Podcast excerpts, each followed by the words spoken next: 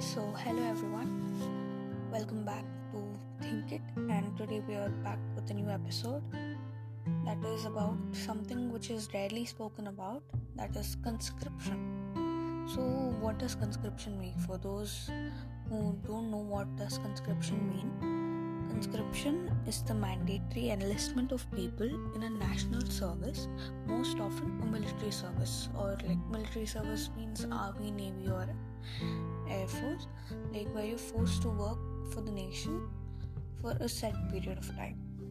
So it dates back to antiquity and is still in practice under various names in countries like Armenia, Azerbaijan, Cyprus, Greece, etc. But now let's talk about India. Do you think India needs conscription?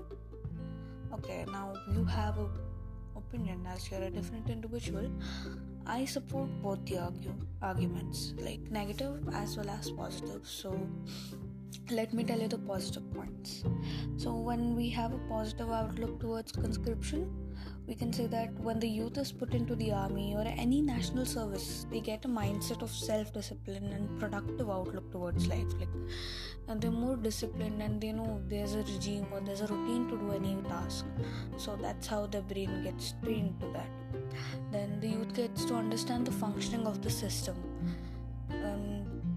Also, there's a problem of youth unemployment will be resolved. Like if everyone gets to work, they get a set amount of pay, and until and unless they like get settled, they are working over there for there are many countries where there are 15 months or maybe there are for a few years. This conscription term keeps changing with countries. So yeah in that time the people can get settled their lives can get settled with the money they earn or anything these trained personnel act as reserved manpower in times of need so whenever there is a disaster or any issue or national emergency you can call uh, the people who have been trained in the past so everyone can act as soldiers when in need and now let's move on to the negative outlook this is also something really important. We need to look at pros and cons whenever we're talking about some things like these.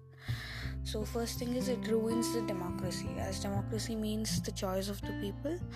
They get to live as they want and they can choose, like, they get to choose whatever cho- suits best to them. So, you can't force people to do something.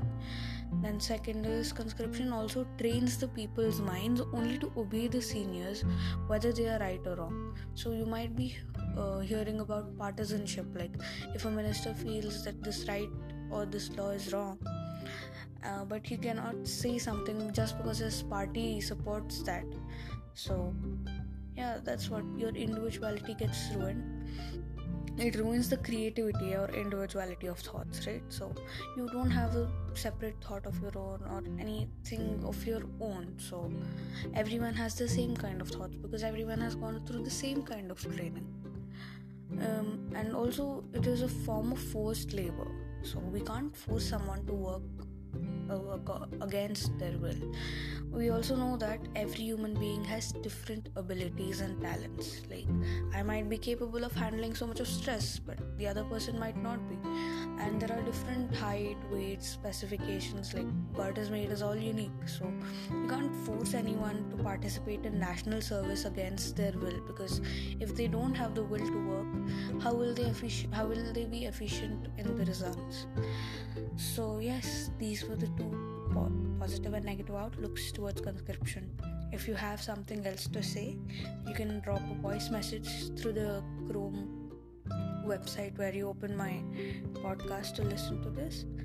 And that's it for now. I hope you learned something new. Like, this is something new and very um, rarely discussed about. So, I hope you learned something new.